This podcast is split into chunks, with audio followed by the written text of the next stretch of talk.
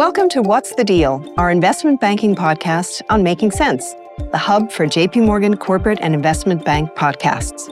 In each episode of What's the Deal, we'll explore the trends that are driving deal making and transforming industries today. Hi, I'm David Rawlings. I'm the country head for JP Morgan in Canada, and I'm also one of the hosts of JP Morgan's What's the Deal podcast. I'm thrilled to be joined today by Jay Horine, North American Head of Investment Banking, to which he was recently appointed, but also our Global Co Head of Energy, Power, Renewable, and Mining Businesses. Jay, thanks so much for being with us today. Thanks, David. Great to be with you. We're going to discuss some of the themes we're seeing across the business currently and also what we expect in 2024 and the convergence and trends we're seeing, both in terms of our client business and within our own business. Jay, let's start at the beginning. You've obviously done this for some time. What brought you into the business? So I began my career in public accounting and in 1994 came to Wall Street. I joined as a generalist and worked my way up to be a managing director. I came to JP Morgan in 2006 and led the power and utilities practice. I then became the global head about a decade ago. And then two months ago was asked to become the head of our North American investment banking practice give us one or two of the highlights along the way? The two things would be one, joining JP Morgan in 2006. It was an up and coming company. Jamie Dimon was here, kind of just getting going. We had an ability to grow our investment banking practice over that period of time. So that was a really exciting period and has been exciting as we've continued to grow and join the very top echelon of the industry. And then it's been a lot of fun the last two months to have this new role, to interact with so many people that I hadn't spent as much time with here in North America. So I'm looking forward to that on a go forward basis. Awesome. Let's just spend a minute on that. You obviously have had global energy for a long time. You were recently asked to take on the North American business. You know, what does that mean for you? What are your early observations? Well, our global co-heads of investment banking, Vis Raghavan and Jim Casey, worked together with Jamie Dimon and Daniel Pinto, our CEO and president, to come up with a matrix structure, basically of regions, one of which North America I sit in, and then adding to products, M&A, equity, and debt, all of the global industry groups. So we're now run truly on a global basis with the overlay of the regions. I think it's been extremely well received by our people and by our clients, and I think sets us up for great things to come. Listen, I would argue we've always operated in a global fashion, but it feels to True. me like just solidifying this in the structure will just allow us to provide that cross border expertise in even a more formal way going forward. I think that's well said. There's obviously a lot of unrest in the world, geopolitically and otherwise. Mm-hmm. You have a economy in North America that has been incredibly resilient. You could say that actually, I think, of other economies too.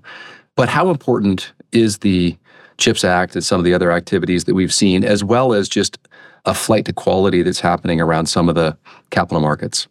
Well, I think it was very important. I think both in terms of the absolute dollars, but also the signaling that the federal government wants to go after large projects. A lot of these things are very large kit, as people say. You think about LNG plants, you think about hydrogen plants, semiconductor plants. These things are all very large. They take a lot of people, large construction. They have issues with them around siting and other stuff, but nonetheless, it's exciting to see the US doing so many things on this front. So I think that's one thing that's going on is sort of that signaling that the US wants to bring more things back. I think that we've talked about it's probably going to be at the margin inflationary to go from lower cost areas to higher cost areas, but that's undoubtedly offset by some of the other qualitative issues. I'm also just very encouraged by the time I spend with legislative in Washington, the number of people who are down there, Department of Energy and other groups. It's actually very encouraging to see so many people trying to enact public policy that will propel things forward to get more green energy at an affordable basis, to have better airports, to have new and emerging technologies like small modular reactors and hydrogen. So I'm extremely encouraged by what I see on an overall basis. I realize there can be days when it feels like it goes a little bit backwards, but the US economy has been resilient. The companies are very well capitalized. And our hope is that as we go into 2024, we'll see the ability for companies to go public. So I'm cautiously optimistic as we go into 2024. Awesome. Let's get to 24 in a second. But before we do that, I think you've been very front footed on this conversation on convergence. And you talk about hydrogen or nuclear reactors, or you could talk about technology broadly. How is this impacting the business, the types of clients that are showing up maybe unexpectedly in some of these situations? And how are we positioned for that opportunity? I think it's an exciting time where people who didn't have any reason to interact with each other all of a sudden are. So, people interested in hydrogen and what it means for transport go from utilities to car companies to chemical companies to any number of industrial companies as people think about decarbonizing their operations.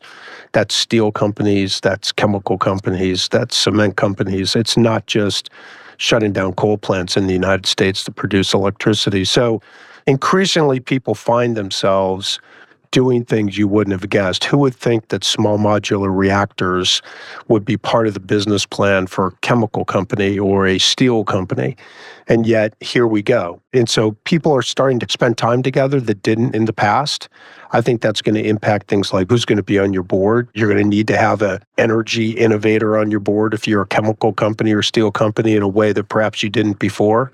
So, just as JP Morgan has companies that we compete with who are also customers of ours and the like, and we're making the transition to be a fintech company in many respects, a lot of our companies across what I see in North America are looking for ways to not only green their operations, but also improve their operations to make things better and faster. And so I'm actually encouraged, but it can be uncomfortable for companies to have different people that they spend time with, different people that have a point of view about a product that they do.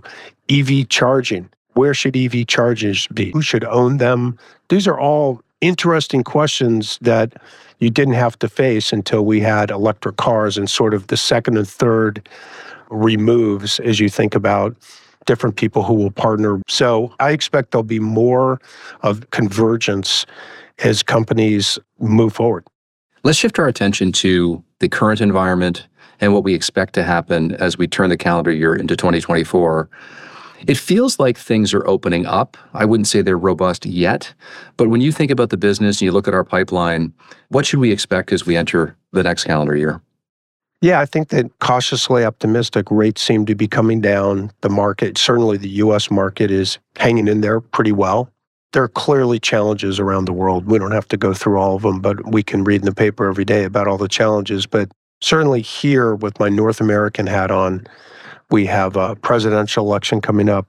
But general consensus seems to be that the US needs to bring in a lot of manufacturing and other things back. The US needs to be energy independent. The US needs to continue to be a place that people want to come, and we have a great selection of the world's best and brightest. But I think there's a possibility as we go out into 24 and beyond that building upon the idea of convergence, you'll see more of these Amazon Whole Foods kind of moments where companies decide that they're going to step out and do something larger. You saw Exxon buy Denbury. You've seen some companies start to do more outside their necessarily historically core areas as they look at new areas for growth. And lastly, I think that for the most part, the American companies are well managed, well led, boards are better positioned than ever. And I think that they are reasonably well capitalized. And as a result, I think that they're prepared to be more on the, the front foot on a go forward basis. You talked about growth and while growth can be everywhere, you'd say technology broadly, people associate with growth, and then also healthcare has been a, an important sector over time. Do you have a point of view on those two sectors in particular?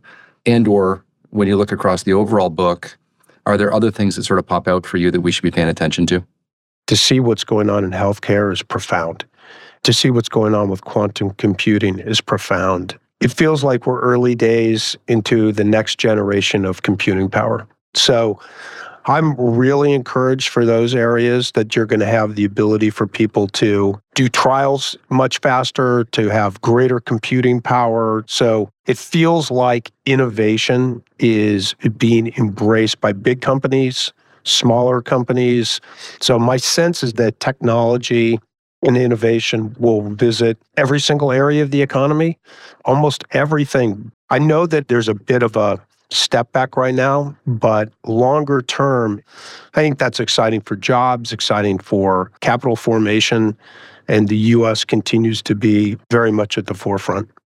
Awesome. I had some time with Lorenzo Solar a couple of weeks ago, and we talked about the pipeline for equity. You start with the highest quality names to reopen the market, and then you kind of go from there. Do you have a sense of what could be done in the first quarter? And do we feel like we have that pipeline of high quality names that clients will be super focused on?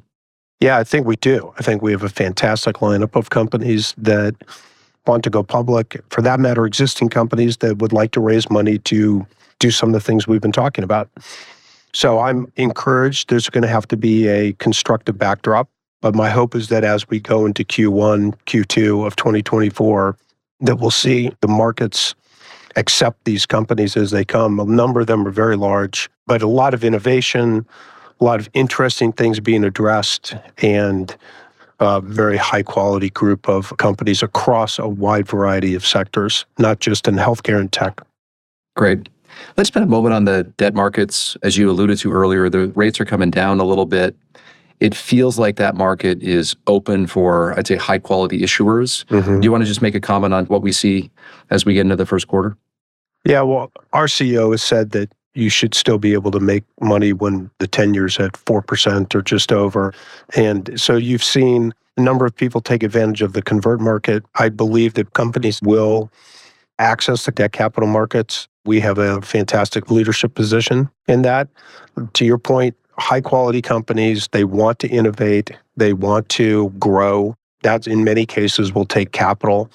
And as well as there are some maturity trees coming. So I think together, my hope is that in 2024, we'll have a constructive backdrop and rates will moderate and stay reasonably stable. And if so, I would expect that there would be a fair amount of activity around that. That all makes sense. How about we focus on M&A now?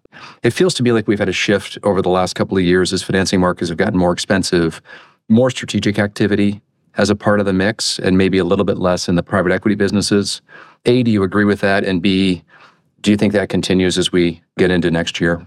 Well, I think that the sponsor world has continued to evolve.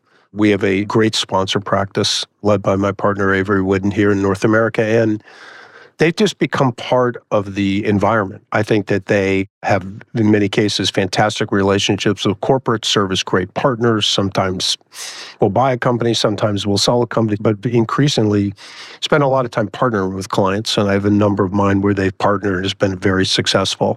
So I think that's a side of the business that is continuing to evolve. You've got infrastructure capital, you got all the way to venture capital and sort of different costs of capital along the way. And then on the M&A side, you're starting to see the beginnings of potentially some larger deals. We'll see how those are received, both by investors and by the regulators, but you could have larger deals. And like I said, step out deals. I think one of the backdrops to this is as I spend time and our teams spend time with boards and management teams, I think that they, like JP Morgan, have continued to upgrade the talent of their management teams and the boards. And they're bringing in both homegrown people, people from the outside, new kinds of voices to the boards and to the management teams. And as a result, I think that they have a belief in their ability to not only prosecute their existing business plan, but to also grow. And some of that growth will be organic, and some of that growth will be through M&A. And I think that is a good balance for most of these management teams. And so we continue to believe that they will use the capital markets to help them go forth. And I expect that there's reason to believe that we could have a pretty robust M&A backdrop on a go-forward basis, certainly here in North America. Yeah, I think your point on financial sponsors and just the broader private equity community is so right on. I was with a couple of executives last night, both of which have partnerships with private equity in different ways. And so I think they're just becoming such a ubiquitous part of the overall capital markets. Let's shift back to home for a second. So, observations as you're head of North America, you've talked about convergence, you've talked about technology sort of everywhere, the repopulation of boards. What advice are you giving to our team to in turn give advice to our clients? A number of things. First, let's make sure that we're listening to our clients. We have a number of clients who have said, I'm spending 50% of my time on things that my predecessor did not spend time on. Imagine if you're the head of a car company, the amount of time that you're spending on EV charging, hydrogen, other kinds of mobility, driverless cars, etc. It's important to listen to what your clients are thinking about and not just the business that they have at hand. And then secondly, making sure that you continue to broaden or widen the aperture. So if you're covering a chemicals company, you're going to have to be smart about hydrogen. You didn't used to have to be, now you need to be. If you're going to cover a steel company, you're probably going to have to know something about small modular reactors. So there's more to learn. I just think what the interactions that our clients are having is much wider and often quite different than the interactions that their predecessors would have had at the exact same company. And so my advice is to continue to listen to our clients and to make sure that we are thinking about the same kinds of things they are and not the things that their predecessors thought about. And I think our team is doing a pretty good job of that. I would agree. And I think one of our key strengths is this ability to partner. So, this mindset of we can deliver deep expertise on X, but we'll bring in partners to bring in the adjacent expertise that we now need in the future. So, I do think we're very well positioned. And I think your leadership in that role will be very important. Thanks, David. I'm really excited about the opportunities ahead. Jay, I just want to thank you for spending time with me today. We covered lots of topics. I think, as you've said, there's this optimism as we get into 2024 and lots to be done. And I've really enjoyed spending time with you. Great, David. Always great to spend time with you. Thanks so much. And thank you to our listeners for tuning in. We hope you join us again next time. Thanks for listening to What's the Deal?